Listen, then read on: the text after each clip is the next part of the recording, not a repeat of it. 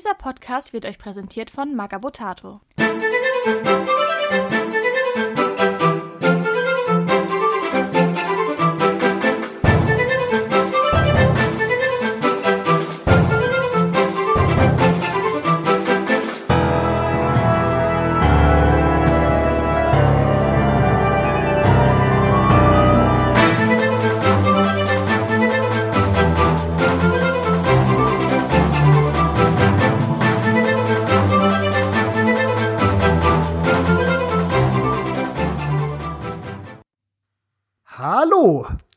ist wieder Radio Longfall zusammen mit Maga Mutato, dem Podcast rund um Tabletop, Brettspiele und attraktive Amazonen. Wir haben uns heute hier wieder zu einem Gasthausgeflüster getroffen und wollen eine weitere Mannschaft für Freebooters Fate durchsprechen und wie ihr sicherlich schon raten könnt, wird es dabei um die Amazonen gehen. Ich begrüße hier auch wieder meinen lieben Redaktionskollegen, den Michael. Moin, moin. Und wenn wir hier schon Radio Longfall sind und über Amazonen reden, müssen wir Deutschlands führenden Amazonen-Experten euch eingeladen haben, den Florian. Uh, das geht ja runter wie Öl. Hallo. Gewöhnlich nicht. Hallo, ja komm. Wenn hier jemand was von Amazonen versteht, dann bist du's. Ja, ich spiele sie halt seit Anfang an und ist halt meine große Liebe. Mhm, inklusive, dass du uns die Nahulatl-Namen erklären kannst. Ja, zum Großteil. Nicht alle weiß ich, weil ich habe mir das praktisch gegengearbeitet von den Namen zurück, weil ich an nie von Anfang an praktisch dabei bin und deswegen an nie alle Dokumente habe. Aber der Großteil weiß ich ja. Ja, Michael Florian, wenn wir von den Amazonen bei Freebooters Fate sprechen, wie würden wir die ganz allgemein zusammenfassen? Wie sieht die Fraktion aus? Was sind so die großen Eigenheiten und was hat es mit diesen ganzen komischen Namen an sich? Also ich kann mal übers Aussehen, kann ich gerne mal anfangen. Die, Ama die Amazonen sind ähm, ihrem geschichtlichen Vorbild entsprechend alles Frauen. Also es gibt in dieser Mannschaft noch keine Männer. Und sie sind alle dem Vorbild jetzt vielleicht nicht mehr so entsprechend, aber alle sehr leicht bekleidet. Was die Spezialistinnen auch noch ausmacht, ist, dass sie alle ein Tiertotem haben. Also zum Beispiel Affen, Katzen, Raubkatzen, Krokodile, Frösche, also Tiere, die im, im Dschungel vorkommen, äh, sind ihre Totems und dementsprechend haben sie teilweise sehr an diese Tiere angelegt, ihre Kleidung auch angepasst. Die Namen, da wird Florian mich gleich steinigen, wenn ich irgendwas durcheinander äh, bringe, aber kommen aus dem mesoamerikanischen Raum. Ja, Nahuatl ist die Sprache. Genau. Ist die Sprache von den Azteken gewesen. Ah, die Azteken. Also die, äh, der, die ganze Aufmachung ist so an Azteken, Inka, Maya angelehnt, dass die daher kommen. Also ich habe ja das äh, historische Vorbild, die Amazonen kamen ja aus, ah, habe ich mich jetzt nicht informiert, aber aus, aus dem griechischen Bereich eigentlich. Das ist hier nicht aufgegriffen ja. worden, sondern die Amazonen sind quasi komplett nach Mittelamerika verschifft worden und von da jetzt nach Longfall gekommen in ihrem Stil. Da kann ich dich gleich mal korrigieren ein bisschen. Ja. Also ja, die Amazonen-Idee ursprünglich ist aus der griechischen Mythologie, aber das hat auch ein bisschen einen mesoamerikanischen Hintergrund, weil als die ersten Leute, ich glaube Oriana war's, den Amazon, also den heutigen Amazonas hochgeschippert ist, deswegen hat er auch diesen Namen, haben die vor allem viele Stämme nur aus Frauen entdeckt. Ah. Und daher kommt auch der Name Amazonas und deswegen ist es gar nicht so falsch, dass es hier auch passen würde. Ah, sehr gut. Komm mal. Also wir sehen, wir haben sogar einen Bildungsauftrag hier. Habe ich jetzt schon was Neues gelernt. Ja, ich habe es ja in den Livestreams auch schon gesagt. Ich bin halt ein Fan, seitdem ich, keine Ahnung, zehn bin, seitdem ich mein erstes Buch über Mayas hatte. Seitdem bin ich ein Fan davon. Und ja, es hat nie aufgehört und ich habe mich da immer neue Bücher immer wieder gelesen und da bleibt halt irgendwas hängen immer. Gut, jetzt wissen wir, wie die Amazonen aussehen, wie sie heißen, wie sie wirken, aber im Spiel, so ganz grob gesagt, sind ja die Amazonen, ich sag mal, eher ein bisschen die leichte Fraktion und vor allen Dingen die geländegängige Fraktion. Ja, also der große Vorteil ist halt wirklich, sie sind extrem schnell durch ihre Eigenschaften im Gelände, das gehen wir ja nachher noch ein bisschen genauer ein. Und, aber sie halten ein bisschen weniger aus.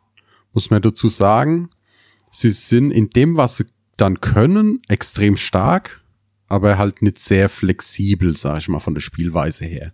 Du hast ja schon so schön gesagt, Spezialisten, die ihren Namen verdienen. Ja, willst du schon so weit? Wollen wir erst den Fluff machen? Nee, nee, nee, nee, auf jeden Fall auf den Fluff eingehen, aber die Amazonen sind, bieten sehr mächtige Werkzeuge, aber man muss halt auch richtig einsetzen können. Ist jetzt nicht unbedingt die Mannschaft vielleicht, die mit dem Einsteiger in die Hand drückt, aber man kann, wenn man sie mag, auch durchaus mit denen einige Erfolge haben. Man muss halt wissen, wie man sie spielt, denke ich. Ja, man muss sie auf seinen Spielstil anpassen. Das ist das Wichtige. Da, wie gesagt, da gehen wir dann später drauf ein, wenn es um die Spezialisten haben bei denen. Und wenn du mal, das war bei mir am Anfang auch so. Ich habe wirklich Probleme gehabt, habe oft auf den Sack bekommen und richtig auf die Mütze. Und irgendwann habe ich dann aber so meinen eigenen Stil gefunden und ab dann lief's auch. Ab dann habe ich die richtig stark spielen können. Und ja, deswegen bis, ist ja Christian immer noch stolz drauf, dass er ungeschlagen gegen mich ist. Aber das war halt zu der Zeit, als ich noch experimentiert habe. Und es war mein erstes Turnier und Florian und ich schaffen es immer, haben es jetzt genau einmal geschafft, gegeneinander zu spielen. Wir treffen uns nie auf Turnieren, noch nie zu Freundschaftsspielen. Hm. Aber gut, lassen wir das mal zur Seite. Ich, darf ich ganz kurz einhaken, weil wir jetzt ja schon das angesprochen haben und bevor ich es im Fazit vergesse, äh, wie einsteigerfreundlich ist diese Mannschaft. Ich würde sie in der Mitte ansiedeln. Also ich würde sie einen totalen Anfänger vielleicht, also würde ich sie nicht empfehlen, weil halt doch viele Eigenheiten dafür sorgen, dass es nicht die simpelste Mannschaft ist, aber ich würde sie auch nicht als schwerste Mannschaft einsortieren. Also da würde ich doch dann eher die Bonn oder den Kult hinsortieren oder die Schatten zu den schweren Mannschaften. Ich würde so in der Mitte, so bei der Bruderschaft, bisschen, ja, in der Mitte würde ich sie einsortieren. Sehe ich genauso. Aber gut. Wir haben mit Florian hier einen erklärten Experten für Mayas und Inkas da. Jetzt erklär uns doch mal, was haben die Amazonen mit denen zu tun und warum gibt, ist die Amazon, sind die Amazonen eine Fraktion voller Missverständnisse? Missverständnisse? Ah ja. Vom Fluff also, her ganz viele Leute vergessen, behaupten immer wieder, ah ja, die Amazonen, die Ureinwohner von Leonora-Archipel, falsch. Was sind die Amazonen in Freebootersfeld? Sind Amazonen, die sind erstmal aufgebaut, die haben alle, sind anhängig von irgendwelchen Stämmen.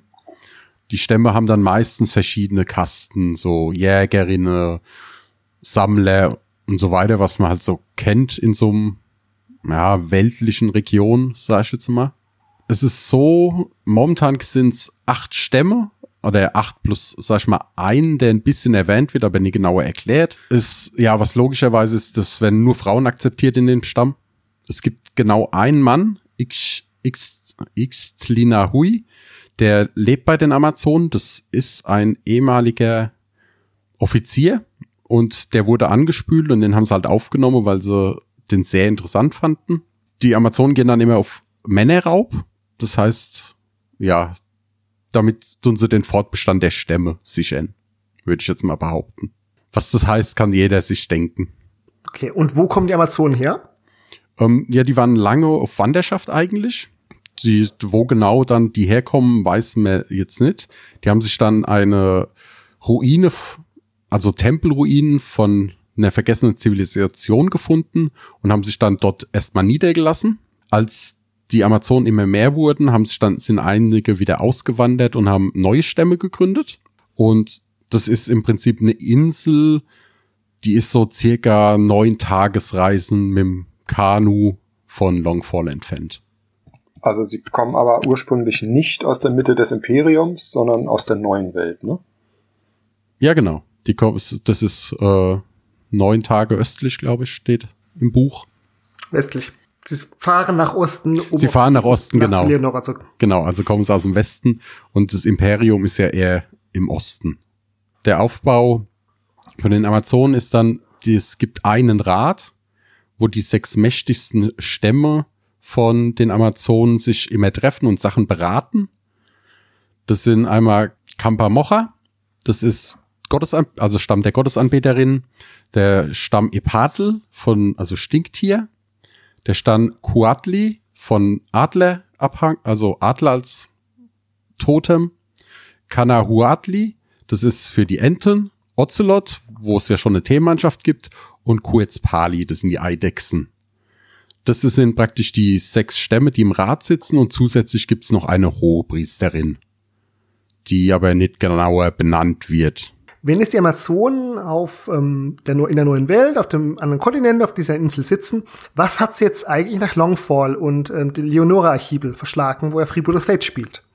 Genau, also die Ahnenmutter Amayali, die beschützt die Amazonen mit ihrer Kraft und die merken langsam, dass die Kraft von ihr schwindet. Daraufhin trifft sich der Rat und berät sich und da kommt dann ein bisschen so eine Art Prophezeiung, die genauer nie erklärt wird, aber die sagt praktisch, dass die nach Longfall müssen, also auf die große Insel, wie sie es selber nur nennen, um praktisch die alten Ruinen wiederzufinden, um die Amayali wieder anzurufen und die Kraft von ihr wieder zu stärken.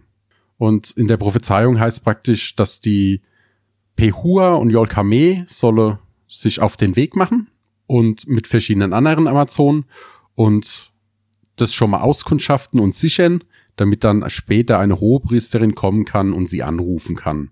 Es läuft dann so ab, dass der Stamm Epatl, also äh, Shikoa, um das genauer zu sagen, das sagt, dass sie das wahrscheinlich nicht richtig akzeptieren werden, weil es keine gebürtigen Amazonen sind.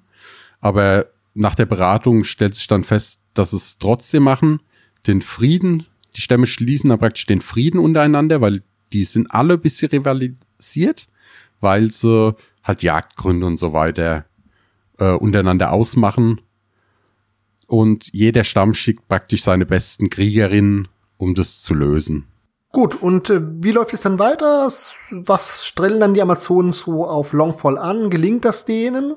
Also es ist dann so, dass die Amazonen dort ankommen und auch die Ruinen finden Qualani ist da eine der wichtigsten. Die spielt mit einer List so ein bisschen die Stoffhäuter gegeneinander aus und überredet die praktisch sich denen anzuschließen. Und die Gobos helfen praktisch ihr dann einen Zugang zu einer großen Pyramide freizulegen und daraufhin halt die Kraft, also zu finden, wo die Kraft herkommt, so ein bisschen. Die Mission ist dann erfolgreich und es muss halt dann eine wird dann wieder der Rat kommt dann wieder zusammen, nachdem sie die Information haben und die Hohepriesterin, Hohepriesterinnen stimmen dann ab. Xikoa gewinnt dann gegen äh, Wefedel von den Kurzpali-Stamm ganz, ganz knapp, weil überraschenderweise der Stamm Ocelot sich entscheidet, ja, mir wolle das Stamm Epatl losgeht, was Shikoa ein bisschen argwöhnig stimmt, weil die eigentlich so ziemlich verfeindet sind. Weil Stamm Ocelot ist so mit der einflussreicheste und Epadl ist ein relativ kleiner Stamm. Ja, die ziehen dann los nach äh, auf die große Insel und wenn wie Xikor ankommt, merkt sie halt, dass da nicht nur die Macht von der Erdenmutter ist, sondern eben auch ähm, die Loas so ein bisschen ihren Unfug dort treiben. Und die geht dann, ja, wie soll man sagen, in so eine Astralwelt rein und bekämpft dort praktisch die bösen Geister, die die Erdenmutter zurückhalten und schafft es auch in einem harten Kampf, das irgendwann die alle zu besiegen. Das sind eher so, ja, so Tiergeister und aber da durch den harten Kampf schafft sie sich auch dann den Respekt von den Loas ein. Und wie ist es dann? Ähm, gelingt dann ähm, Xikoa die Anrufung der Erdmutter, nachdem die Amazonen die ganzen Amayali-Pyramiden sozusagen besetzt befreit haben und sich zwischenzeitlich die andere Mannschaften vom Hals gehalten haben? Ja, die schafft es dann. Die Erdenmutter ist dadurch beruhigt und die Kraft fließt wieder besser. Äh, ja, hast du Raging Rivers auch mit aufgenommen? Nee, das Buch habe ich nicht mehr da. Ah. Ist da noch irgendwas? Ja, da geht ja quasi ah. alles schief. Ab da geht's ja nur noch ah, bergab. Okay. ah, okay, äh, das habe ich nämlich nicht da. Ja, ich habe es jetzt nicht aktuell gelesen. Es ist schon eine Weile her. Also verzeiht mir, wenn ich jetzt was durcheinander bringe oder Fehler reinbringe. Aber in Raging Rivers passiert es ja, also die Grundgeschichte ist ja, dass im Hinterland ein Vulkan ausbricht und sich dadurch neue Flüsse und Kanäle und äh, Sümpfe bilden, wo man dann eben nur noch mit Booten durchkommt. Also was vorher ganz viel Dschungel war, wird letztendlich überflutet und ja, die Mannschaften müssen sich halt darauf einrichten. Und zu dieser Überflutung und diesem Vulkanausbruch kam es quasi durch oder während eines dieser Rituale. Also die, die Chikoa, die haben noch eine neue Amayali gefunden, die sie noch nicht befreit hatten. Und da haben sie dieses, haben sie halt wieder ein Ritual durchgeführt. Und genau in dem Moment ist aber dann dieser Vulkan ausgebrochen. Und jetzt gehen zumindest die Amazonen davon aus, dass dieses Ritual irgendwie schiefgegangen ist und sie die Erdmutter erzürnt haben damit. Und ja, das ist auch das, der Moment, wo eigentlich der, der Fluff in der 2.0 dann an, anknüpft. Die Amazonen haben gerade alles verloren. Also durch diesen Vulkanausbruch haben sie ihre Kanus verloren, ganz viel Ausrüstung verloren, einige Schwestern wurden schwer verletzt und sie mussten sich in den Dschungel zurückziehen, haben auch ihre ursprüngliche Heimat verloren, mussten ein neues Camp aufbauen und ja, sind halt eigentlich gerade am Boden, aber eigentlich geht sie noch ganz gut. Aber dann kommen die Stoffhäute, also in Form von Piraten, die aus irgendeinem Grund auch genau wissen, wo sie hin müssen und eben diese die Amazonen da angreifen wollen. Und die sind halt gerade nicht in der Verfassung, sich richtig zu wehren und ziehen sich deshalb in die Berge zurück. Und auf dem Weg in die Berge finden sie irgendwo ein Plateau, was nur ganz schwer zu erreichen ist. Die Stoffhäute wurden aufgehalten von Kaujakattel und einigen Attel-Attels, wobei nur Kaujakattel auch zurückgekommen ist. Und dieses Plateau ist aber erstmal relativ sicher vor den Stoffhäuten. Und sie müssen da aber auch irgendwann weg, weil wenn die Tropenstürme kommen, dann ist dieses Plateau eben nicht mehr sicher. Und sie fühlen sich da auch nicht wohl, weil es sind Dschungelkriegerinnen und sie sind da oben auf so einem Berg und da ist halt nicht viel mit Pflanzen oder Holz. Und und letztendlich der Fluff in, in der zweiten Version teilt sich in drei bis vier Geschichten auf. Eine Geschichte ist tatsächlich, dass ich glaube Kaya Kattel und Matli, die finden in den Bergen eine Höhle. Und die erforschen sie und erforschen sie immer weiter. Und am Ende kommen sie in einem geschützten Tal heraus, was sie wahrscheinlich als neue Heimat aufnehmen werden um sich dahin zurückzuziehen vor den Stoffhäuten. Dann gibt es eine Abteilung von den Amazonen, die sich auch nach Longfall begibt, um da an Informationen zu kommen und rauszufinden, wieso die Piraten, die sie so gefunden haben und ja, was jetzt eigentlich passiert in Longfall und wie die Mächte zueinander stehen und wie sie da irgendwie ihren Vorteil draus ziehen können. Eine Jagdabteilung ist auch damit beschäftigt, neue Boote zu finden, oder auch ein großes Schiff von den Stoffhäuten zu erbeuten, dass man auch die Option hat, vielleicht das Ganze abzublasen und zurückzufahren. Und die vierte Abteilung ist die, die in die, äh, also auch wieder zurück in den Tempel geht, wo das Ritual ja eigentlich schief gelaufen ist, um rauszufinden, was da passiert ist und was man da machen kann. Und da ist auch wieder Chikoa mit beteiligt und geht auch wieder in dieses, in diese Astralebene, um mit den Loas zu reden, was denn da passiert ist und was da passieren könnte. Ja. Letztendlich treffen sie in dieser Amayali dann auch auf die Bruderschaft und auf ein verdächtiges Tor. Und dieses Tor öffnen die Amazonen letztendlich und haben damit dann auch die Schatten in unserer Welt freigesetzt. So, und das ist jetzt im Moment, würde ich sagen, der Stand des Fluffes. Also sie haben ein geschütztes Tal, wo sie sich zurückziehen können. Sie äh, sammeln Informationen und sie haben die Schatten freigelassen. Also kurz zusammengefasst, die Amazonen sind im Prinzip viel diese Gefahr im Hinterland von Longfall, die ja auch mal mit der Stadt zu tun hat, aber eigentlich mit diesen ganzen Intrigen der Stadt weniger zu tun hat, aber den anderen Fraktionen sehr im Wege steht, wenn sie halt irgendwas im Dschungel machen wollen, sei es zur Goldmine laufen, sei es äh, wieder dort irgendwo nachsuchen oder dann Amayali plündern. Aber am gesamten Metaplot jetzt gerade mit den Schatten sind sie jetzt doch sehr stark beteiligt wieder. Gut, jetzt wissen wir, was die Amazonen so ungefähr sind. Jetzt, wann wurden die Amazonen denn eingeführt? Also die Amazone kam als erste Mannschaft nach den Startmannschaften, sage ich jetzt mal. Mhm. Das war 2012 müsste das gewesen sein. Ähm, Deep Jungle kam 2011 raus im Herbst. Ah, okay, dann war es 2011. Das weiß ich nicht, weil ich genau zu dem Zeitpunkt auch angefangen hatte und mein Kumpel auf die Amazon wartete, aber ähm, sie da noch nicht so ganz verfügbar waren. Da gab es ja nur vorher an der RPC die erste Stadt, die erste Stadtbox mit ein bisschen diesem Beta-Test dann auch. Deep Jungle ist jetzt als Buch nicht nur dafür bekannt, sehr viel Amazon eingeführt zu haben, sondern auch die Geländeregeln etwas präzisiert zu haben. Und was bringen denn da die Amazon so im Besonderen mit in Sachen Gelände? Also die haben eine wichtige Sonderregel schon in der ersten und jetzt auch in der zweiten behalten. Die dürfen nach der Aufstellung des Geländes ein Geländestück gegen einen Wald tauschen. Das ist halt sehr essentiell für die, weil sie halt auch riesen Vorteile im Wald haben, weil jedes Modell hat Waldläufer oder Dschungelkrieger, was ihnen halt erlaubt, die Bewegungsabzüge für das schwierige Gelände in dem Geländestück komplett zu ignorieren. Genau, das wäre der Waldläufer. Was ist da im Unterschied der Dschungelkrieger? Ja, also normalerweise ist es ja, dass man 10 Zentimeter durch den Wald sehen kann. Der Dschungelkrieger erlaubt 20 Zentimeter. Das war's eigentlich. Genau. So, nach eurer Ansicht, nach eurer Ansicht, Dschungelkrieger sind gar nicht so viele Amaz äh, Amazonen eigentlich. Was ist da der entscheidende Unterschied eigentlich, warum es eigentlich alle Amazonen Waldläufer sind, manche aber Dschungelkrieger? Reine Willkür, würde ich sagen. Nee, also, also ich mach's immer, ich mach's immer daran fest, man sieht, die Dschungelkrieger sind sehr häufig eher die Fernkampfmodelle, die also die Option haben wollen, auch mal durch den Wald zu schießen.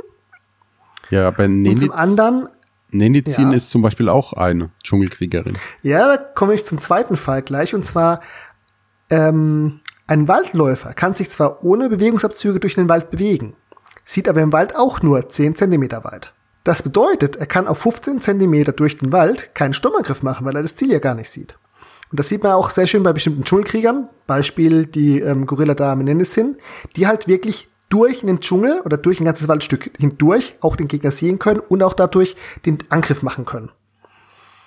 Das sieht man zum Beispiel auch als anderes Beispiel bei, ähm, bei äh, nicht, ich verwechsel immer den Namen, Vorsicht, nicht bei Totol, die ist nämlich auch Dschungelkrieger, das ist aber auch eine Fernkämpferin, sondern bei, genau, Tokattel. Ähm, die Fechtmeisterin, die auch Wandenläuferin ist, mit ihren vergifteten Dolchen. Die hat zum Beispiel auch einen Dschungelkrieger, damit sie auch mit ihrem Fechtmeister über den Baum drüber, durch den Wald durch einen Sturmangriff machen kann. Ähm, als Gegenbeispiel diese Jaguar-Kriegerin, der Name ich mir nicht merken kann. Welche? Ähm, Tequani. Die neue. Oder die neue nein, nein, nein, nein, die, no Vermitzli. Ja, genau, genau jene. Mit dem hinterhältigen Angriff. Die braucht zum Beispiel nicht diese Sichtlinie, die kann den hinterhältigen Angriff auch so machen. Die ist zum Beispiel nur Waldläufer. Also das ist einfach so ein wichtiger Unterschied. Amazonen werden durchs Gelände nicht behindert. Es kann aber sehr wohl sein, dass sie halt ihre Sichtlinie nicht haben und dafür ist halt der Dschungelkrieger dann da. Was man vielleicht noch erwähnen sollte, damals wurde mit dem Buch auch die Ehrengarde eingeführt.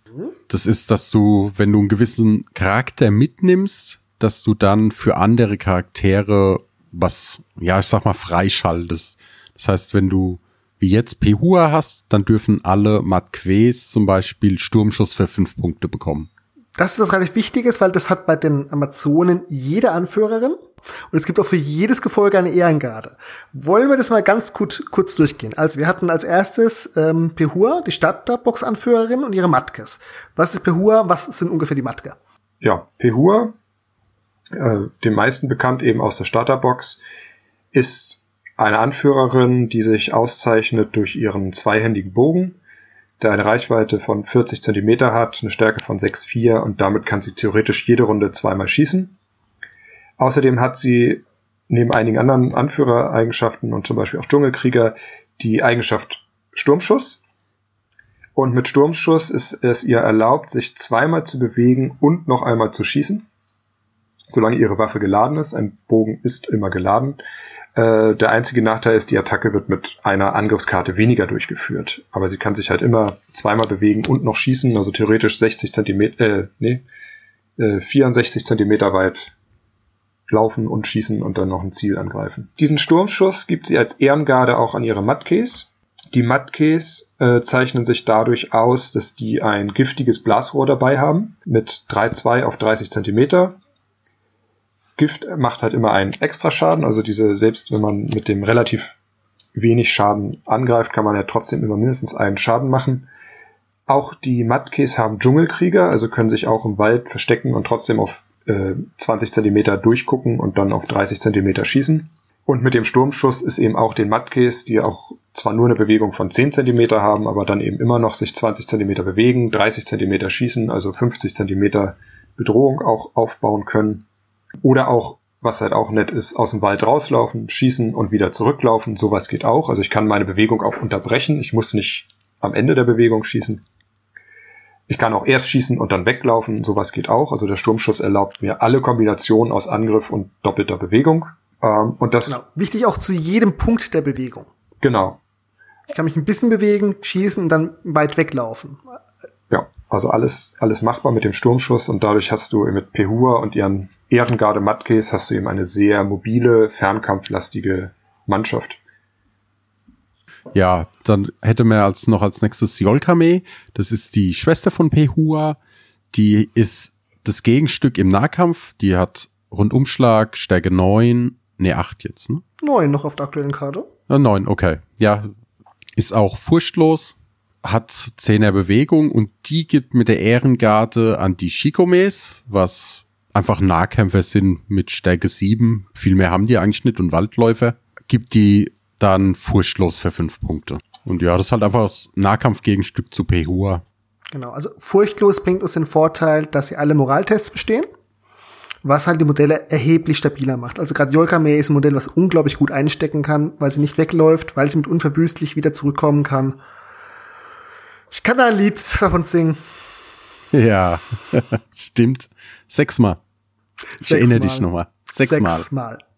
Also in dieser berühmten ersten Partie Florian gegen mich hatte ich Yolkame umzingelt und sie ist, hat sechs, sechsmal umgegangen, wieder aufgestanden, bis sie ausgeschaltet hatte.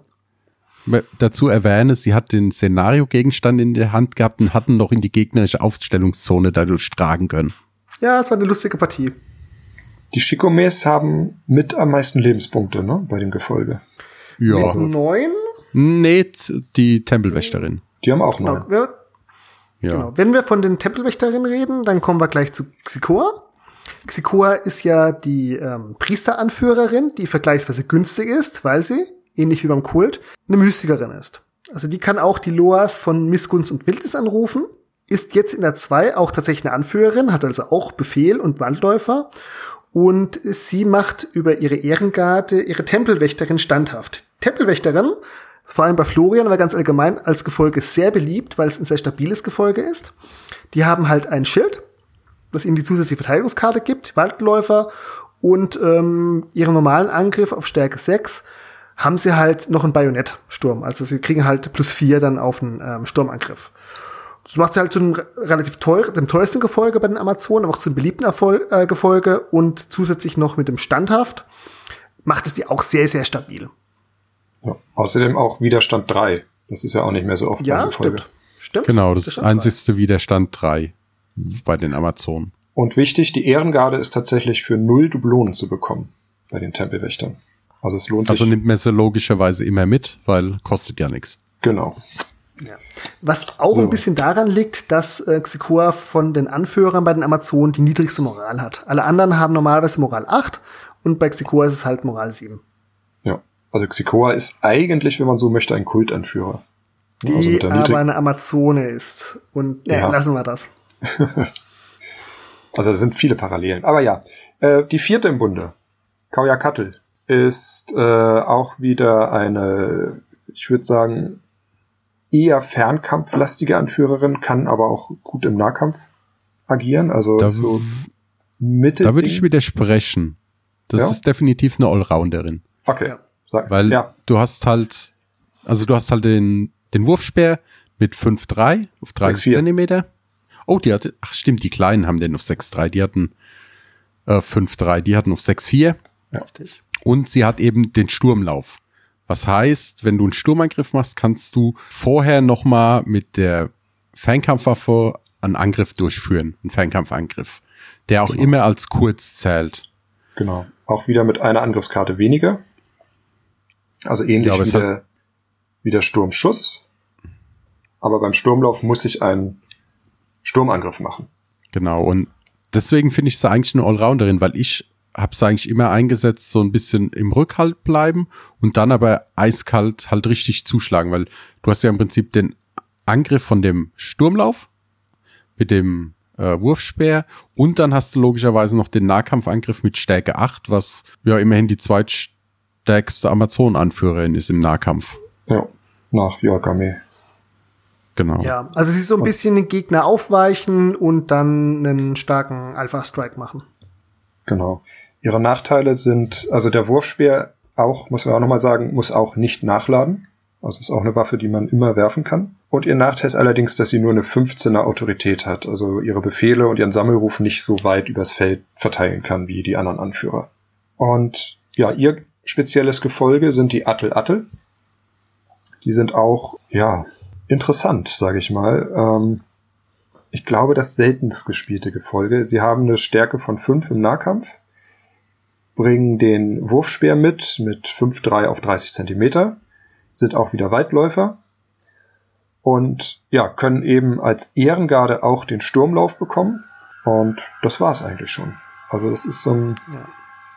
also vom Grundstärke her, sage ich mal, stärker als die Matke, allerdings im Nahkampf sogar schwächer. Solange die Matke keinen Treffer ihrer Nahkampfwaffe hat. Also in der Stelle ist nicht stabiler. Ja, die Atlatels waren mal das, also hatten, finde ich, einen ganz guten Ruf in der V1, aber in dem Zug, dass in der V2 die Matkes halt einfach stärker wurden, weil sie Gift auf ihr Blasrohr bekommen haben, sind die, obwohl sie ein bisschen teurer sind, ähm, beliebt, etwas beliebter geworden jetzt. Tatsächlich kosten ähm, sie gleich viel. Kosten jetzt gleich viel? Matke ja. und Attel Attel kosten beide 45. Das recht, das recht. Ich habe es ja auch gerade noch mal in der Liste drin gehabt. Ja. Die Shikome 40 und die Tempelwächter 50, für die, die es interessiert. Die Attel hat halt diesen kleinen Vorteil, dass du halt den äh, ein bisschen mehr Schaden auf kurze Reichweite machst im Vergleich zu ähm, den den Matkes, dass sie im Fernkampf, äh, dass sie ein bisschen stabiler ist, vielleicht ein paar Punkten, aber sie sind so ein bisschen, es fehlt ihnen bei vielen Listen das kleine gewisse Etwas leider. Obwohl ich sie ganz gut, ganz gerne mag. Eigentlich, also es ist, es, ja, ich würde sagen, mit Kauja Kattel und der Ehrengarde lohnen sie sich, weil dann der Sturmangriff dazu kommt. Aber man muss da auch drum bauen, also weil sie sind, sie werden jetzt, wenn sie dann im Nahkampf sind, auch nicht den Gegner rechts und links auseinandernehmen, aber sie können da gut Unterstützung geben oder auch Unterstützung dann bekommen. Da muss man so ein bisschen mehr äh, ja, wie sagt man, äh, mehr Grüppchenbildung machen. Also ich muss sagen, das ist halt einfach die schwächste Folge, einfach aus dem Grund, dass im Nahkampf bessere gibt, es gibt im Fernkampf bessere. Und deswegen fallen sie immer ein bisschen hinten runter, weil wenn ich ein Nahkampfgefolge nehm, mitnehmen will, nämlich Shikomes, oder wenn ich es aushalten soll, halt die Tempelwächterinnen mit. Und wenn ich ein Fernkampfgefolge will, nehme ich einfach die Matques mit, weil die Stärke die auf kurz ist ja um eins höher, also nicht viel, aber du hast halt einen riesen Vorteil von Gift. Das heißt, wenn du triffst, machst du halt immer den einen Schaden, machst du immer einen Schaden und kannst damit auch immer auf Kritz ziehen. Das fehlt halt einfach bei den Wurfsperren. Ja. Und sie halten weniger aus. Die haben ja auch nur ja, acht Leben. Gleich viel. Acht gleich viel sogar. Also acht Leben und zwei Widerstand. Deswegen, da haben sie acht keinen Vorteil. Also du sagst, das Gift ist besser als die Stärke. Ja, weil es einfach öfters zum Tragen kommt als die eine Stärke. Weil wenn ich um 15 Zentimeter bin, habe ich immer die Gefahr, die nächste Aktion vom Gegner, wenn er nie tot ist, ist, dass er mich angreifen kann mit dem Sturmangriff. Deswegen bleibst du einfach weg. Und dann hast du einfach, dann nimmst du lieber die gleiche Stärke hat ja die Matque mit Gift im Endeffekt auch, weil zwei plus Gift. Und dementsprechend nimmst du lieber Gift mit, weil du da den Vorteil des Krits einfach hast. Weil egal wie schlecht du ziehst, einen Schaden machst du immer und kannst auch dann immer auf den Crit ziehen. Genau. Also den einzigen Vorteil, den die Attel Attel hat, ist, dass sie auf dem ähm, schwachen Arm auch noch immer eine Stärke 5 hat, wo die Matt gehalten eine Stärke 2 hat. Sie sind schon ein bisschen gerade, ja, bisschen die Editionsverlierer, wenn man so sagen will. Gut, Jetzt haben wir über die Ehrengarde, die Anführer und das Gefolge gesprochen. Jetzt wollen wir mal über die Vorteile der Amazonen ganz im Allgemeinen sprechen. Sie haben ja nicht nur Waldläufer, sondern äh, sie zeichnen sich in ihrer Bewegung ja auch noch durch ein paar Sachen aus. Ja, also bis zum Erscheinen von den Schatten waren sie die schnellste Fraktion, muss man einfach sagen. Weil du hast verdammt viele Spezialisten mit zwölfer Bewegung. Du hast den Vorteil, dass du jegliches Gelände, also schwieriges Gelände ignorierst. Und ja, jetzt mit den Schatten hast, sind sie da leider auf Platz zwei, sag ich mal, abgerutscht, weil die einfach durch körperlos und so weiter einen Ticken besser nochmal sind. Ja, das macht's halt gerade für Szenarien unglaublich stark. Sie können sich besser in Position bringen und sie sind gerade die Spezialisten immer, wenn du es vernünftig spielen kannst, ach, ein Stückchen weiter weg vom Gegner. Dadurch kann der eventuell nicht angreifen, aber du hast schon die Möglichkeit, einen Sturmangriff zu machen. Jetzt hat die Bruderschaft ja auch ein paar schnelle Modelle, aber ähm, bei den Amazonen ist es halt einfach so, durch die Summe von Waldläufer halt haben sie immer den Vorteil, wenn es verlangsamtes Gelände ist. Und es gibt jetzt bei den Amazonen halt auch nicht wenige Wandenläufer. Also sie kommen auch noch relativ leicht über vieles Gelände drüber. So viele Wandenläufer sind es jetzt auch nicht.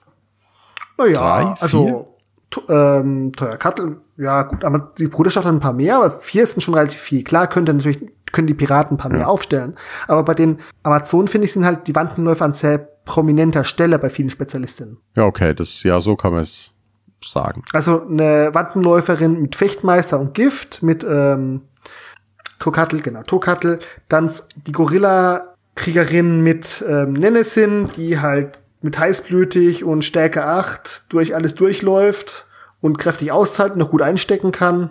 Die Onkas.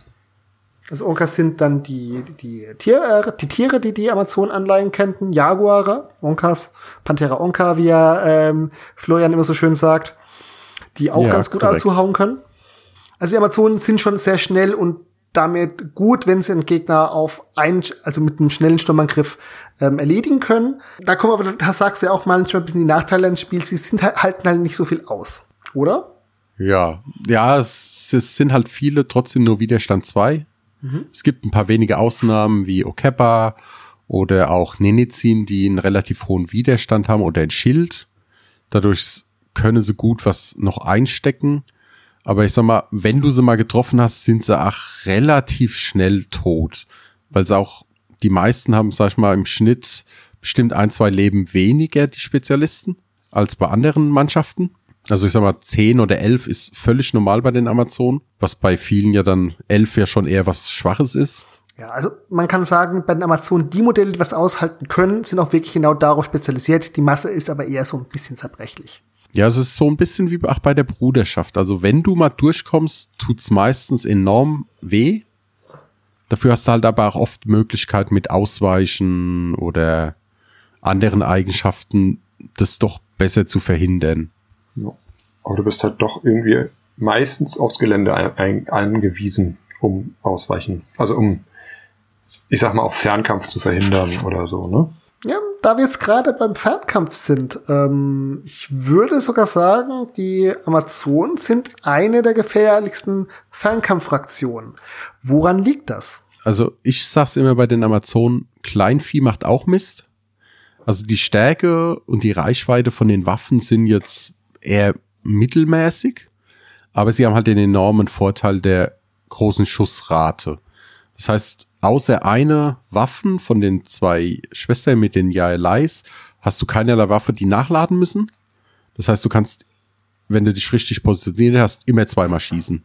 Also genau, sie haben nicht so viel Wumms wie die Armada, sie haben auch nicht die Reichweite der Armada, aber ähm, sie haben halt viele Waffen auf 40 Zentimeter mit den Bögen, die nicht nachladen müssen.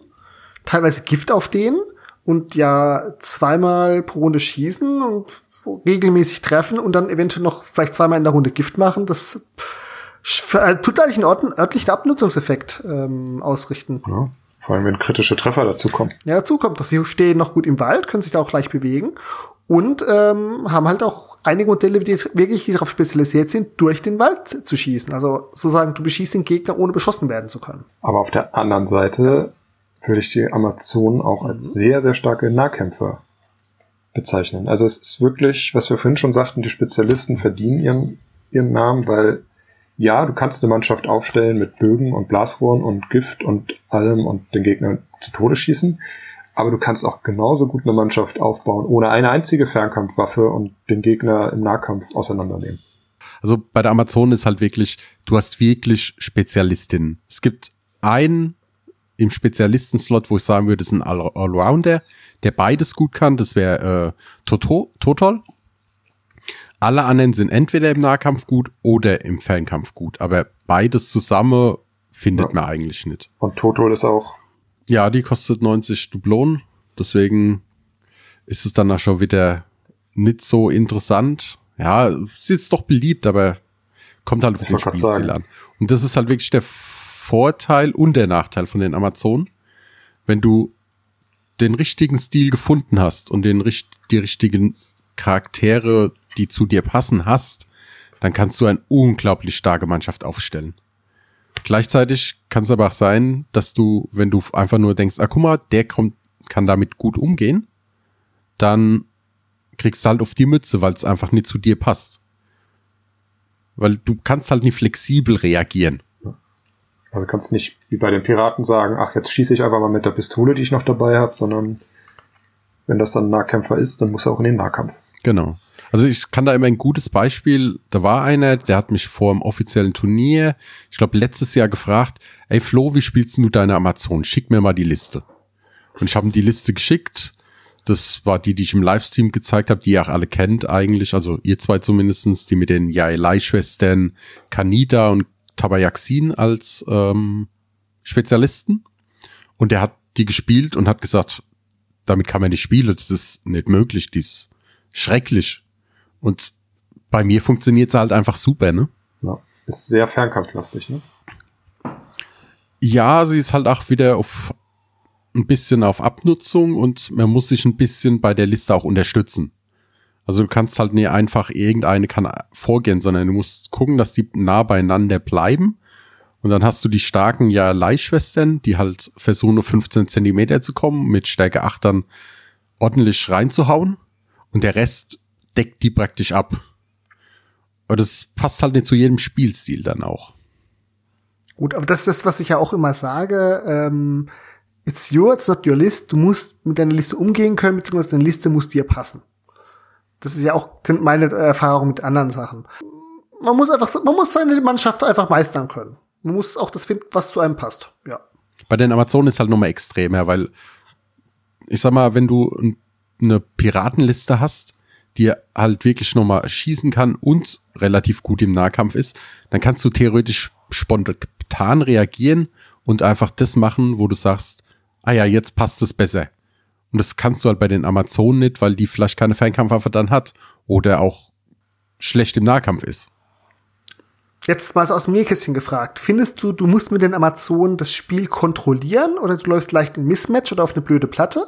Oder sagst du, ich komme eigentlich immer mit zurecht oder sagst du, nee, ich muss dem Gegner mein Spiel aufzwingen? Oh, das ist schwer zu sagen. Es hängt immer extrem vom Gegner ab, hängt extrem davon ab, was er aufstellt, wie ich darauf reagiere. Aber ich sag mal, man kann auf jeder Platte auch ohne Wälder gut mit den Amazonen abschneiden. Man muss halt dann vielleicht sein Spielstil anpassen. Also was, was auf einer Platte mit viel Wald gut funktioniert, kann halt auch einfach auf einer Stadtplatte extrem nach hinten gehen. Wichtige Sache immer, halt deine Truppen zusammen. Also du kannst im seltensten Fall Figuren einzeln losschicken. Du brauchst immer, sag ich mal, ein Backup, der den Charakter nochmal unterstützen kann oder unter die Arme greifen, wenn es eng wird. Kosten von den Spezialistinnen hattet ihr ja schon mal so grob erwähnt. Ähm, das Toto mit 90 als teuer angesehen wird. Wo befinden sich so die anderen Spezialisten in welchem Bereich? Ich würde sagen, ja, also es ist, ich glaube, von 60 bis 90 ist bei den Spezialisten theoretisch alles vertreten. Der große Haufen, würde ich sagen, tummelt sich so im 75, 80 Bereich. Hier das ja, halt 65 bis 75. Ja, es genau, würde ich auch 85er, sagen. 80er, aber. Ja, 85 gibt's eigentlich, also 85 gibt's nur eine, oder? Das müsste Kanita sein. Und 80 ist auch schon nur Behame. Wenn ich jetzt Tip auswendig Tipoloa, aber die ist ja auch Most Wanted Pirate. Also, um jetzt ja. so ganz, ganz kurz zu sagen, Behame war auch eins von den berühmten ähm, Modellen, die während der Indiegogo-Kampagne gezeichnet wurde, ist sozusagen die Wildkatzenkriegerin, die Puma-Kriegerin mit Netz und Dreizack, die da ein paar Sonderregeln hat und die hatte vorher sehr, sehr viele Regeln, wurde jetzt ein bisschen zusammengestutzt, ein bisschen handlicher gemacht, aber ist halt immer noch ein teures Modell. Und ähm, Kanita ist die Wespenbogenschützin, das halt eine spezialisierte Bewegungsbogenschützin ist, die sehr, sehr viele Mechanismen hat, um halt gegnerischen Beschuss zu ähm, verhindern, selber alles gut. Ich habe ich suche sie gerade raus. Die ähm, hat Verschleiern, Ausweichen Fernkampf, Mhm. Sturmschuss und irgendwas, was ich jetzt glaube ich gerade. Also Ach ja, so Auge der Jäger. Also ist ein sehr bewegliches Modell, kann laufen, schießen, Sturmschuss haben wir schon erlebt, wird selber schlecht beschossen, muss also gar nicht unbedingt im Wald bleiben, wegen dem ausweichenden Fernkampf. Und mit Auge der Jägerin wenn man mal zielen sollte, kriegt sie den Bonus, aber eigentlich nutzt sie das vor allen Dingen halt, um, um Unterstützung zu geben, weil du kannst deine eigenen Modelle im Nahkampf nicht treffen. Im Fernkampf. Im Getümmel. Im Fernkampf. Ja, nicht nur das, sondern auch wenn zwei Modelle vom Gegner zusammenstehen. Triffst du, du triffst praktisch immer den, den du willst. Muss nicht unbedingt im Nahkampf von dir selber sein. Ist jetzt aber wieder genau so ein Beispiel, was ihr gesagt habt. Stärke hat zwar äh, WU 12, aber halt noch nur Widerstand 3 und Stärke 6. Also, wenn man das Modell im Nahkampf hat, ist plötzlich das ausreichend Fernkampf weg. Ähm, Das Auge des Jägers ist weg. Verschleier nützt ihr wahrscheinlich nicht so viel. Sturmschuss Ja. brauchst du nicht mehr. Also die, ja, Fernkampf. Für 80 gibt's übrigens auch noch Zinaka. Ach stimmt, die vergesse ich immer, weil Zinaka ist die Fledermauskriegerin. Jetzt müsst ihr wieder mit den Regeln aufhelfen. Die war auch solche Sachen, halt Sonderregeln hat wie Nachtsicht, ähm, den Klingentanz, also sie wird schwerer getroffen, bis sie mal kritische Treffer in den Armen hat. und Blitzattacke ist wichtig. Blitzattacke. Ja, Blitzattacke hat ja zwischenzeitlich jeder. So langsam Ja. gefühlt in der Also. Blitzattacke erlaubt halt mit einer Aktion zwei Attacken durchzuführen. Also zweimal anzugreifen. Außerdem hat sie auch noch Verschleiern, Waldläufer, Wandenläufer. Da haben wir wieder einen Wandenläufer. Ja, siehst du? Noch eine Wandenläuferin. Sie ist einfach das Batgirl, was von der, also die Stadt Amazon ist Batgirl, was vom äh, Dach runterspringt und dann alle Gegner vermöbelt. Sie ist, glaube ich, auch im Fluff ist sie auch eine Spionin quasi, ne? Also eine der Amazonen, die tatsächlich in der Stadt lebt, um dort Informationen für, den, für die Stämme zu sammeln. Genau, das wollte ich ja gerade sagen. Die versteckt sich ein bisschen unter den Stoffhäuten und versucht halt Informationen rauszubekommen, was die jetzt momentan als nächstes planen. Wenn wir jetzt gerade so viele schöne Spezialistinnen erwähnt haben, was sind denn eure liebsten Modelle bei den Amazonen? Tokatel. Ganz klar. Ich kann nicht sagen, warum. Also ich, ich, ich kann erst mal sagen, was sie kann. Äh, Bewegung von 12, Stärke in beiden Armen äh, ist 7 mit Gift, also ja, 7 plus Gift. Widerstand 3, 11 Lebenspunkte. Ihre Fähigkeiten, Dschungelkriegerin, Fechtmeister, Wandenläufer. Haben wir schon ein paar Mal erwähnt, tatsächlich sogar heute.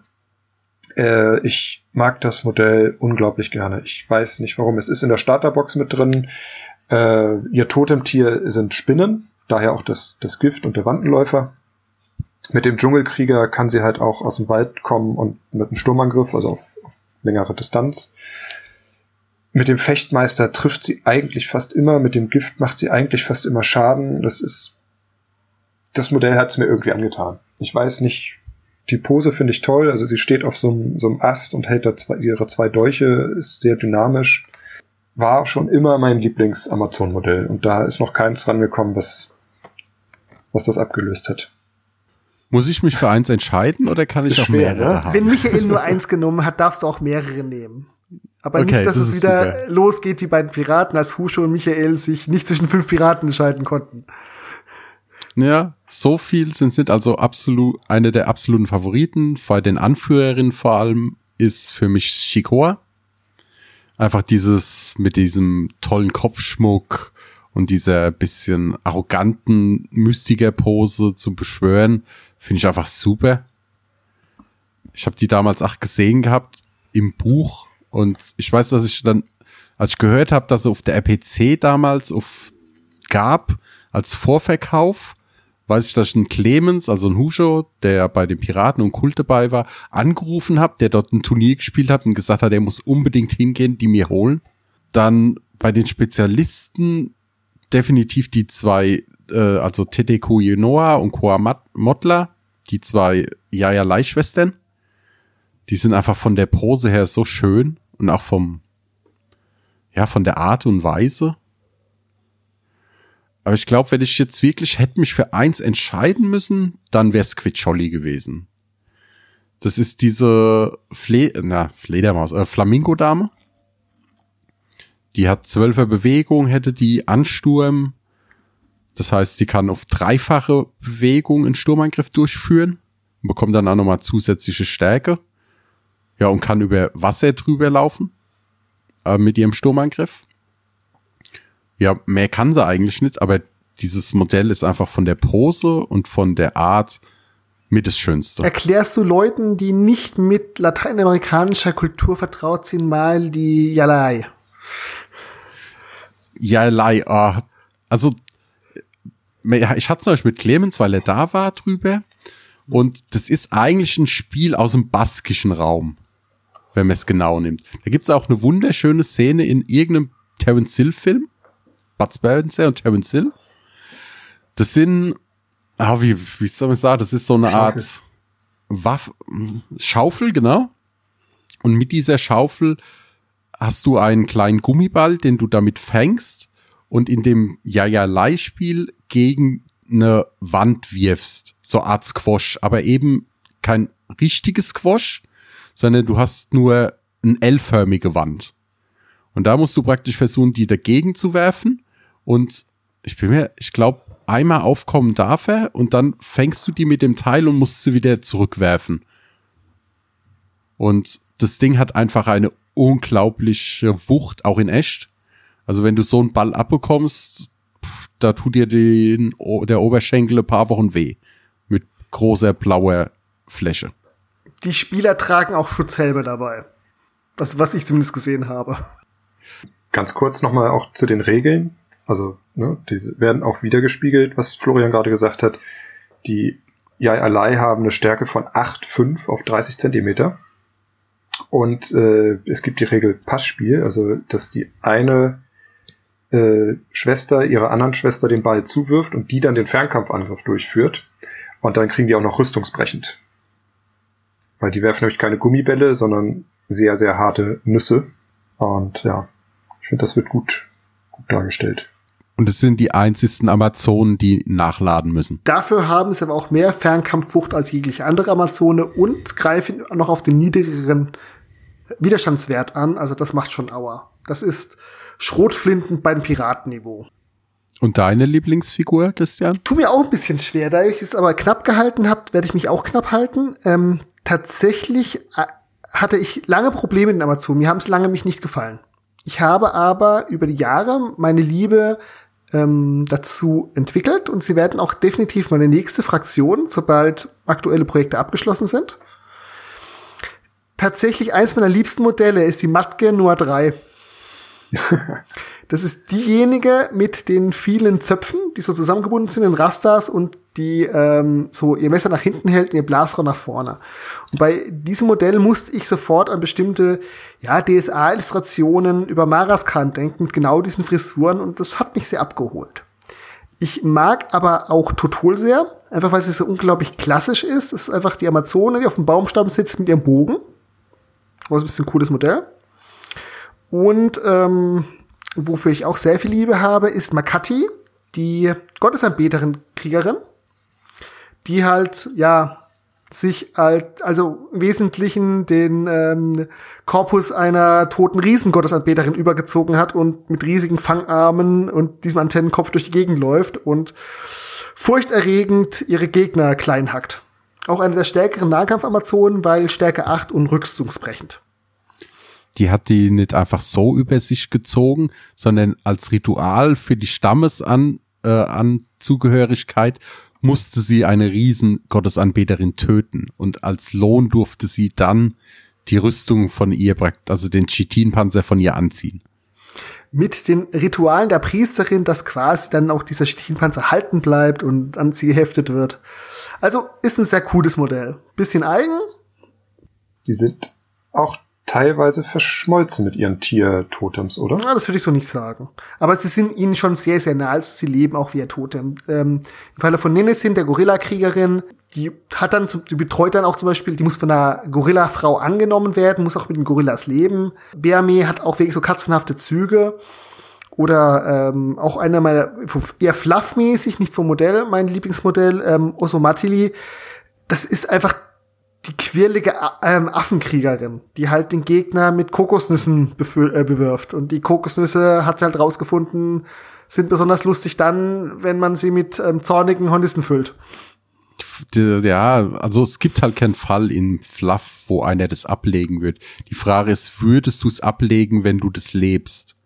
Weil wie wir ja schon jetzt von Christian gesagt haben, die werden ja auch in der Richtung ausgebildet. Ne?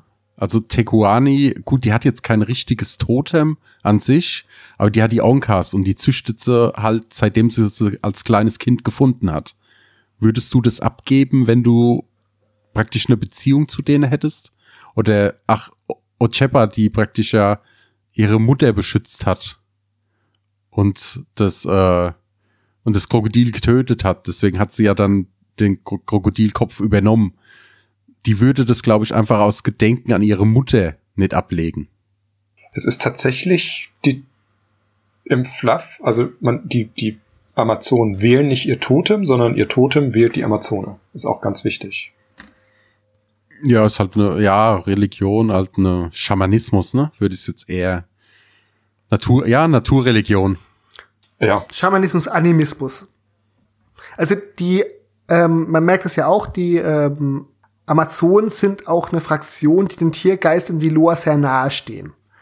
Sie haben jetzt nicht das Niveau des Kultes, aber von allen äh, Fraktionen, abgesehen von den Söldnern, wo sich alle Mystiker Feind sind, haben sie auch die höchste Mystikerdichte, weil sie haben hier eine Anführerin, Mixikor, die eine Mystikerin ist, die können noch ein bisschen mehr Unterstützung brauchen, und sie haben ja nun Yachaku auch noch eine Amazone, die dem Kult nahe steht, die auch diese Geister von Missgunst und Wildnis anrufen kann. Ja, so in der Geschichte von Xikoa sieht man ja auch, dass das ja eigentlich eine Welt ist. Also sowohl die Geistertotems, die sie ja bekämpft, um die Erdenmutter zu stärken, also diese, ähm, wie, wie wird's genannt, das sind auch ja diese Tiergeister, die die Amayali äh, bedrohen. Das sind auf der gleichen Geister- und spirituellen Ebene wie die Loas.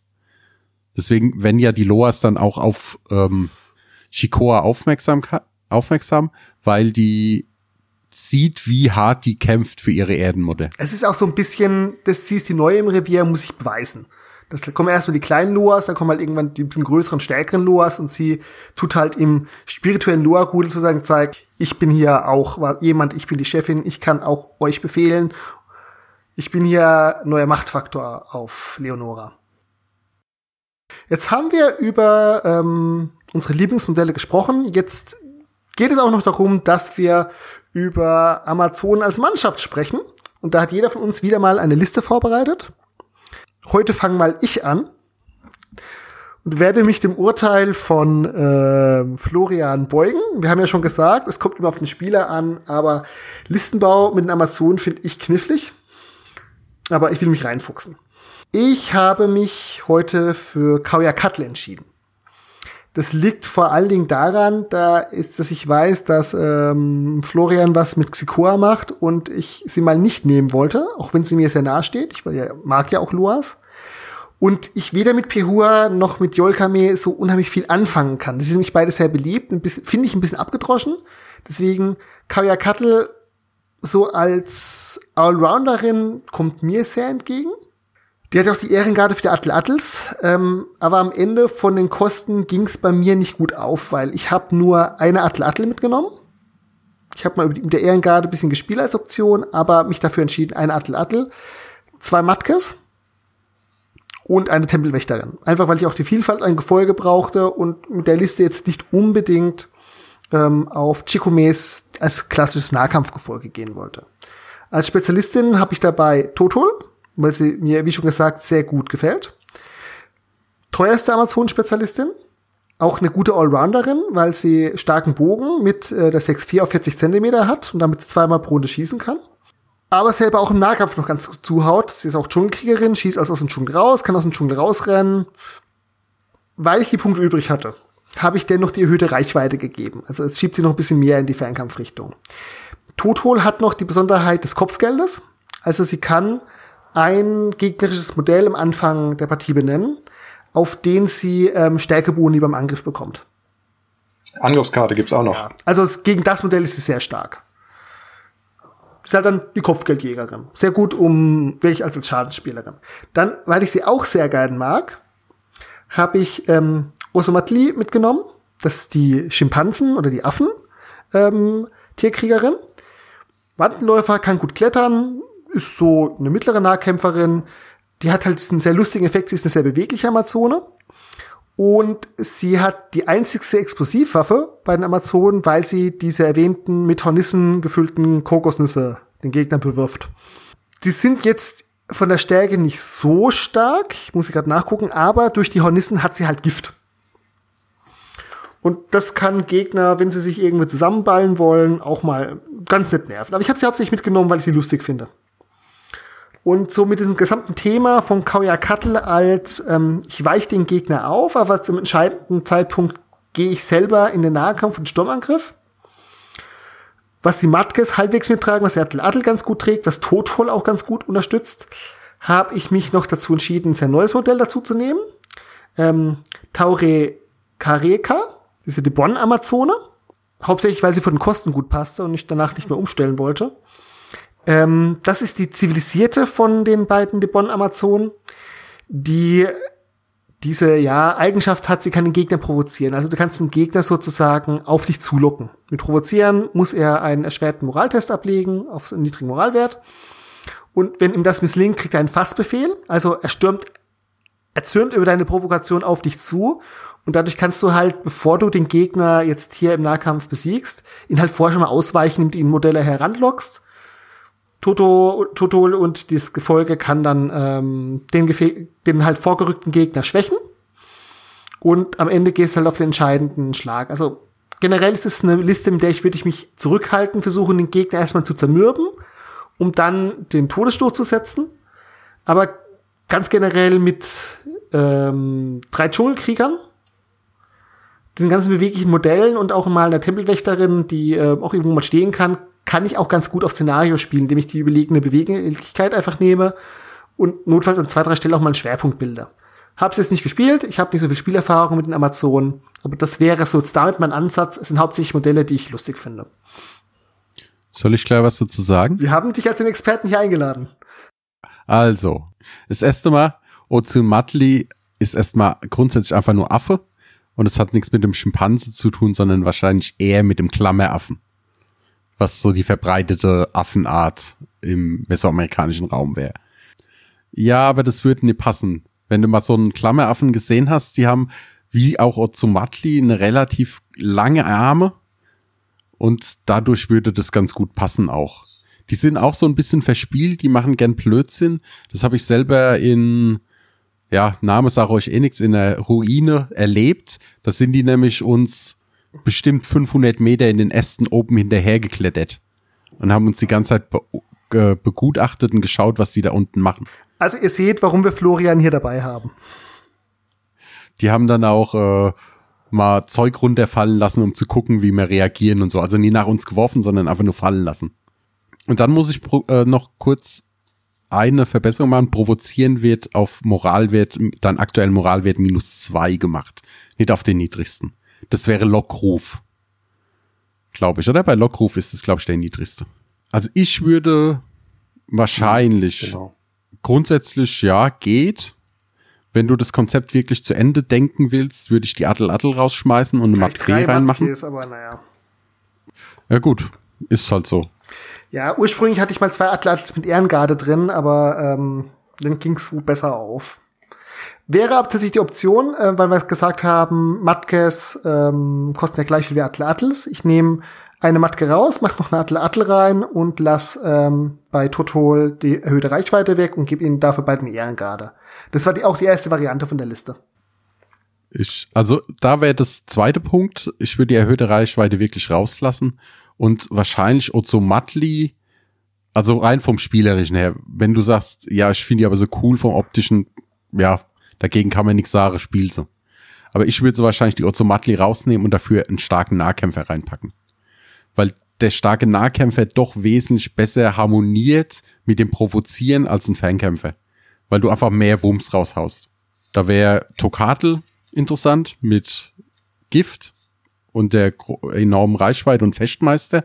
Dadurch könntest du ganz, ganz gut in den Rücken kommen. Genauso wie bei Quamitzli mit dem hinterhältigen Angriff ja, das wären so wahrscheinlich die zwei besten Optionen dafür. Wobei ich also Matli auch bewusst drin habe als, ja, ich sag mal eher ähm, Szenario-Modell. Aber es stimmt schon, ähm, Tokattel würde ziemlich genau das gleiche machen, weil ja auch Wandenläufer. Und wäre genau diese 10 Duplon-Unterschied. Ja, guter Hinweis. Wie gesagt, ich kann bei Amazon wirklich, probier's aus und dann wirst du merken, was dir am besten, ob dir es besser liegt oder nicht. Wenn man es eher was Defensives haben wollte, in, im Zusammenhang mit der Tempelwächterin, könnte man dann zum Beispiel auch Okeppa nehmen. Mit C, Schild, hohem Widerstand, 12 Lebenspunkten.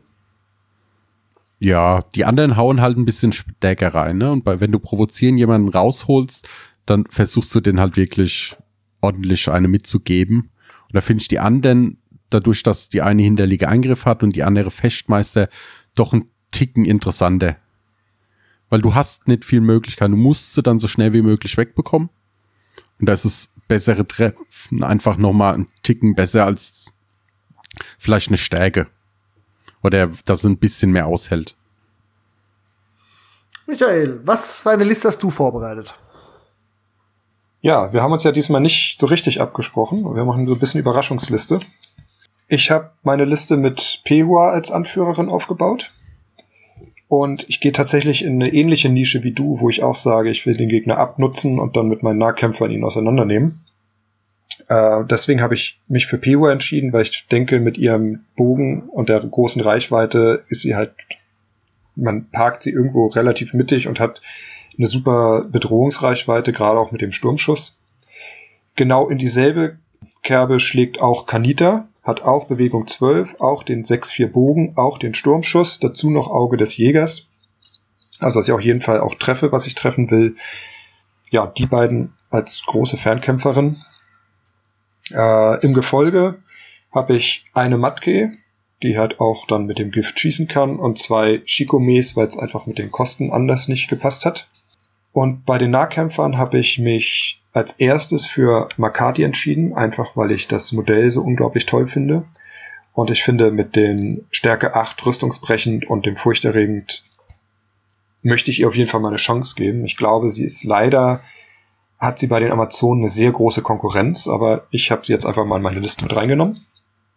Und dann habe ich noch genau so viele Punkte über, dass ich noch zwei Spezialisten mitnehmen kann nämlich Toreka Reka und ihre Schwester Turituri. Die sind verwandt, deswegen nehmen sie nur einen Spezialistenslot ein. Toreka Reka haben wir eben schon gesagt, sie ist agil, sie ist, äh, hat Stelle rechts, Stelle links, sie ist eine Speerin, also man kann sie auch direkt ein bisschen vorschicken, also eine einfache Bewegung zu Beginn des Spiels. Und sie hat eben das Provozieren, mit dem man die Gegner anlocken kann. Und Turituri, ihre Schwester, bringt eigentlich nur Waldläufer mit, hat allerdings im Nahkampf eine Stärke von 9 mit Umhauen 4. Also immer wenn ich 4 Schaden mache, geht der Gegner zu Boden und ist damit wehrlos. Und ich glaube mit ja, Makati Stärke 8 und rüstungsbrechend und Turituri Stärke 9 und Umhauen, dass ich damit halt versuche, die provozierten Gegner dann schnell rauszunehmen. Also ich denke, Makati ist immer eine, ähm, Option wert, weil effektiv hat sie halt ja auch mindestens Stärke 9. Es wird immer eine niedrige du wirst immer Widerstand ans niedriger haben beim Gegner, teilweise halt auch durchaus mehr. Und gerade das Furchterregend ist einerseits ein Verteidigungsmechanismus, das halt nicht um jedes Modell so hinstürmen kann, draufzuschlagen. Andererseits gibt ja auch den Bonus im Angriff, wenn du an einen Gegner rangehst, dann wird Furcht, äh, du bekommst Furcht, rennt halt entweder weg oder er ist halt wehrlos und äh, du kannst mit der hohen Stärke zuschlagen. Außerdem ist halt die Stärke auf beiden Armen. Also Makati ist halt ein Modell, was man eigentlich erschießen muss. Und das kannst du unter Umständen halt, wenn das Gelände passt, mit Waldläufer halt versuchen, ein bisschen zu migrieren. Ja, das Problem ist mhm. halt mit 70 Dublonen, für 5 Dublonen mehr kriegst du halt auch eine Menge mehr bei Makati, ne?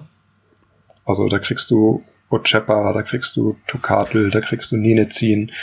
Ne, also da ist einfach sehr viel Konkurrenz einfach da, so, wo man sagt, ja, die so aber alle effektiv weniger Stärke haben. Und die Stärke ja. meistens nur auf einem Arm. Also gut, okay. Ähm, Tokatl hat zwei, hat beide Arme Stärke 7, hat den Fechtmeister und das Gift. Das ist was wert. Aber ich würde mal Katrin nicht, nicht kleinreden. Du musst sie richtig einsetzen halt. Du bist eine sehr spezialisierte Nahkämpferin.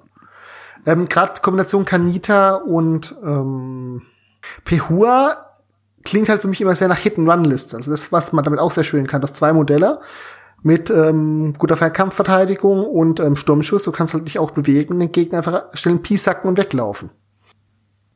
Meiner Meinung nach ist Kanita die beste Fernkampfspezialistin. Und ich hatte sehr viel Nahkampf in meiner Liste, deswegen wollte ich einen sehr guten Fernkämpfer mit reinnehmen. Also Makati, die Diskussion hatte mir neulich schon mal privat, glaube ich, ist halt ein bisschen, sie ist zwischen 65 und 75 so ein bisschen gefangen und hat immer das Problem, für fünf Punkte mehr kriege ich was Besseres und für fünf Punkte weniger kriege ich was, was leichter zu spielen ist und mindestens genauso gut reinhauen kann, wenn es richtig einsetzt. Das ist so ein bisschen das Problem, das was sie hat. Und halt auch für 70 Punkte, und das wäre meins. Die Liste ist für eine Amazon-Liste relativ langsam. Muss man sagen. Ja, Deswegen ist meins stimmt. eigentlich wirklich Makadi raus, Quitscholli rein. Die hat mit zwölfer Bewegung und Ansturm, also dass sie dreifache Bewegung ihren Sturmangriff machen kann, wo sie dann effektiv auf Stärke 11 kam. Doch, sag ich mal, ein Ticken interessanter.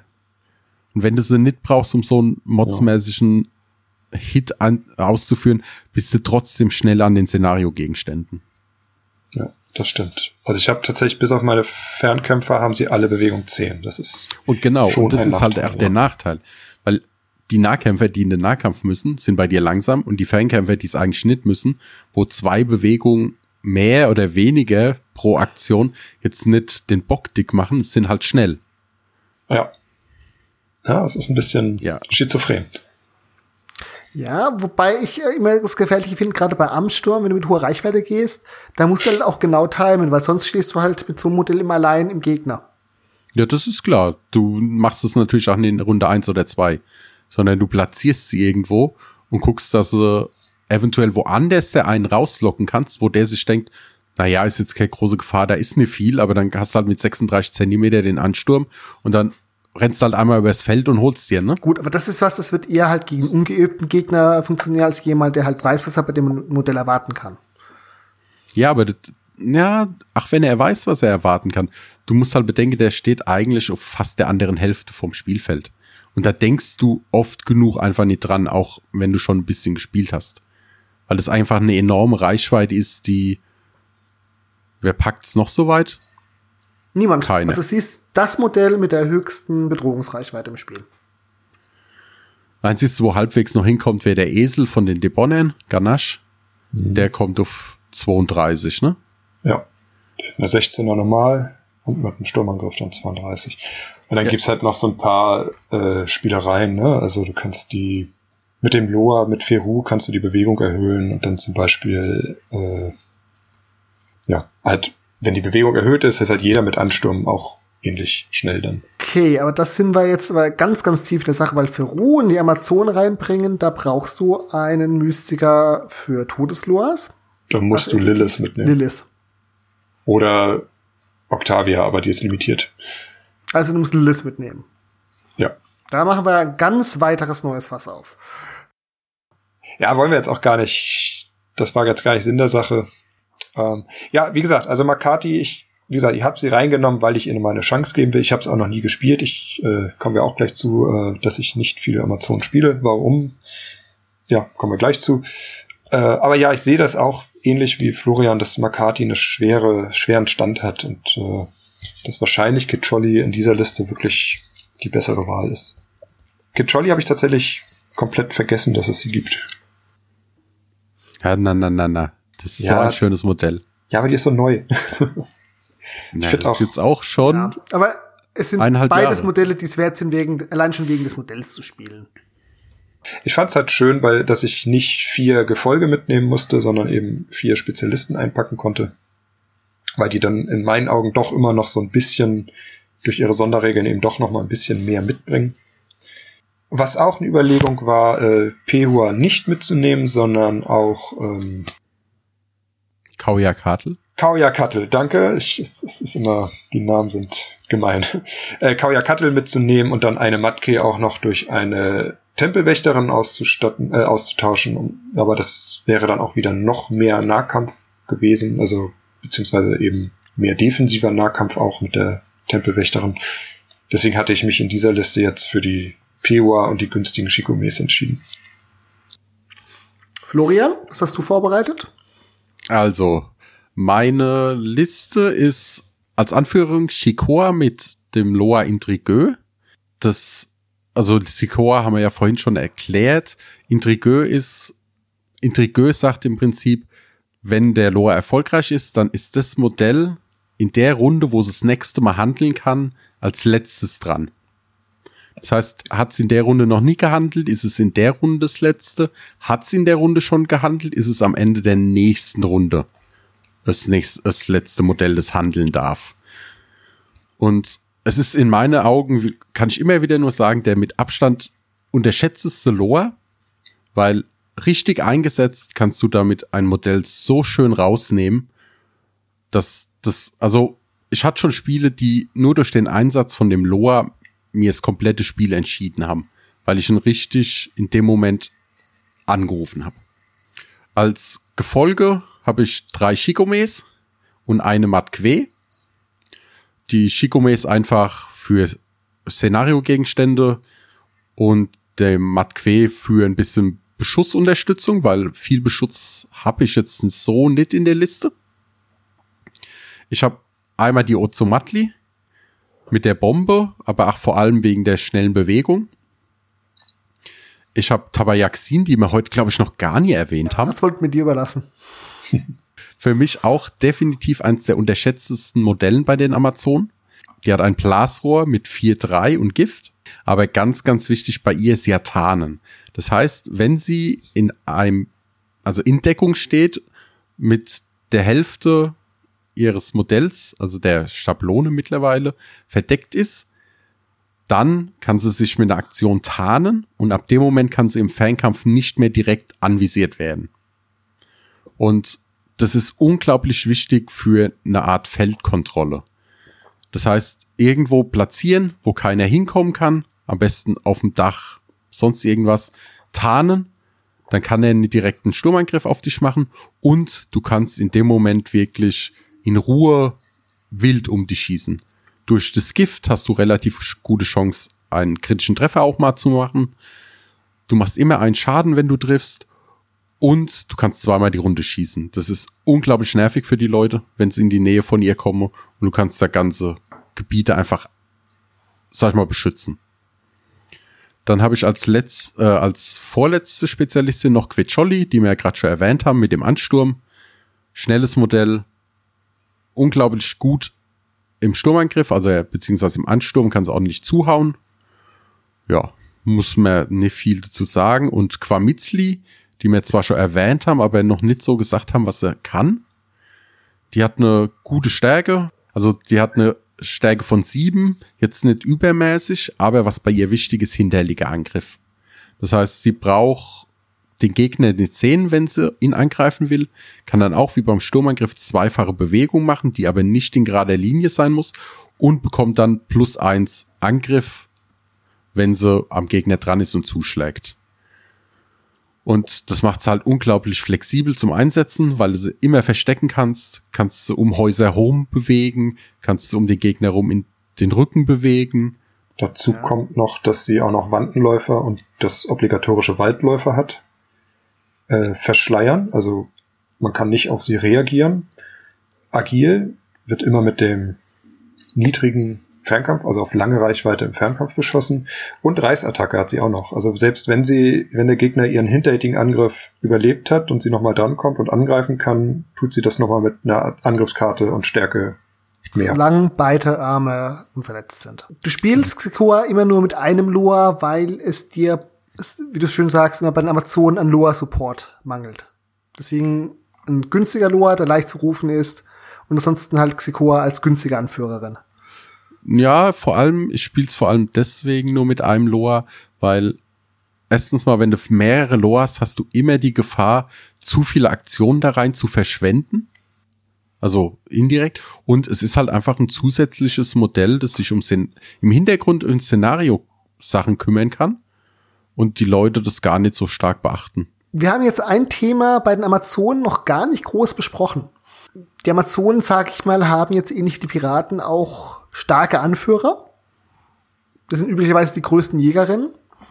Und du hast ein Gefolge, was du zwar mit den Ehrengarten besser machst, aber insgesamt auch im, ich sag mal, mittleren bis günstigen Bereich ist. Wie ist denn das Befehlsspiel bei den Amazonen nach eurer Wahrnehmung?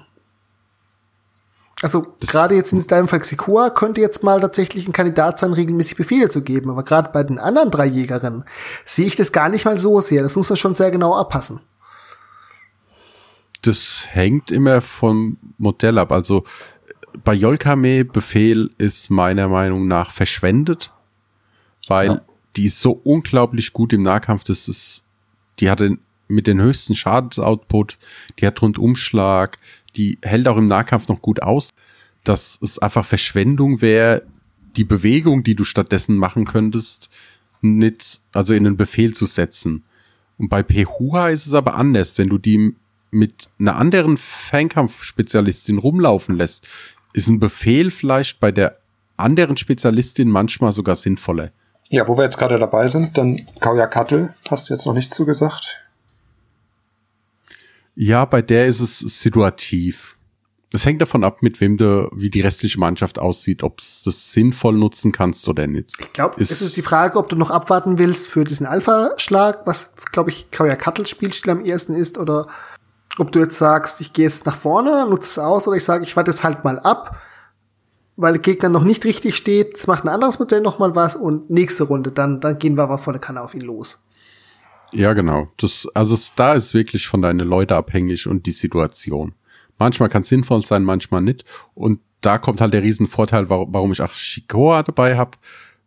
Da kannst du immer gut Befehle geben. Einen Befehl, einmal Intrigueux machen, super gut.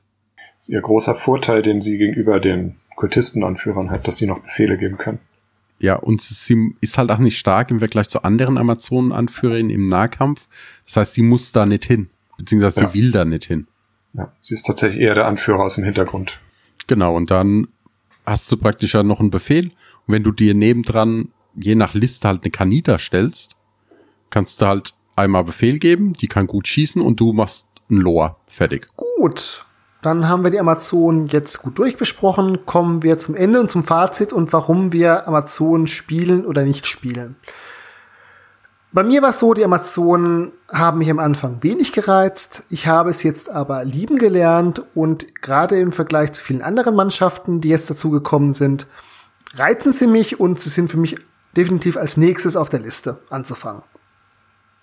Ja, Amazon für mich. Ähm, ich sag immer wieder, ich spiele oder ich, ich sammle alle Mannschaften würde sie grundsätzlich auch ganz gerne spielen, aber es sind einfach andere Mannschaften, die sich immer in den Vordergrund gerückt haben. Und ich habe jetzt tatsächlich die Amazonen an meine Frau abgegeben. Die hat auch Interesse gezeigt und wollte auch im Hobby bisschen mitmachen. Und äh, da habe ich gesagt, ja, du hast hier Bruderschaft, da habe ich schon so ein bisschen mit angefangen. Oder die Amazonen, da habe ich noch gar nichts angemalt. Und dann hat sie gesagt, ja, dann nimmt sie die Amazonen. Hat da auch schon ganz gut vorgelegt mit dem Bemalen. Zum Spielen kommen wir leider nicht so oft, wie ich es mir wünschen würde.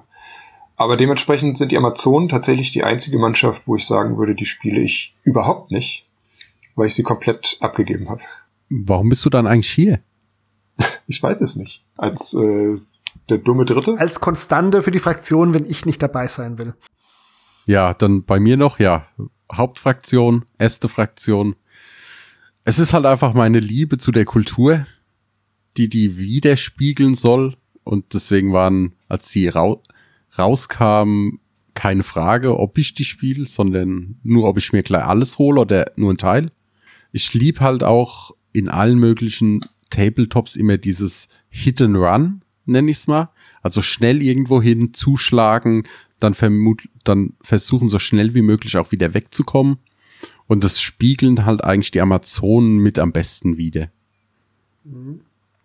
Als Anekdote kann man da ja erzählen, 2020 auf dem offiziellen Turnier gab es mal eine Situation, in dem die Amazonen in der zweiten Runde schon das komplette Szenario entschieden hatten, weil der Gegner nicht aufgepasst hatte. Ja, clever gespielt. Das war echt clever von dem Spieler. Das war das Flaggenhissen, ne? Ja, genau. Da hat der andere nie aufgepasst und er hatte halt das Glück von der Ereigniskarte über Anstrengung, damit er eine dritte Aktion mit einem Modell machen könnte und dann hat er alle wichtigen Flaggen gehisst und damit was Spiel rum. Gut, dann haben wir euch jetzt hoffentlich die Emotionen schmackhaft gemacht und intensiv beleuchtet. Wir freuen uns, wenn ihr bald wieder einschaltet und wünschen euch heute noch einen schönen Tag, einen schönen Abend, einen schönen Morgen, wann immer ihr uns auch hört. Tschüss. Tschüss. Auf Wiedersehen.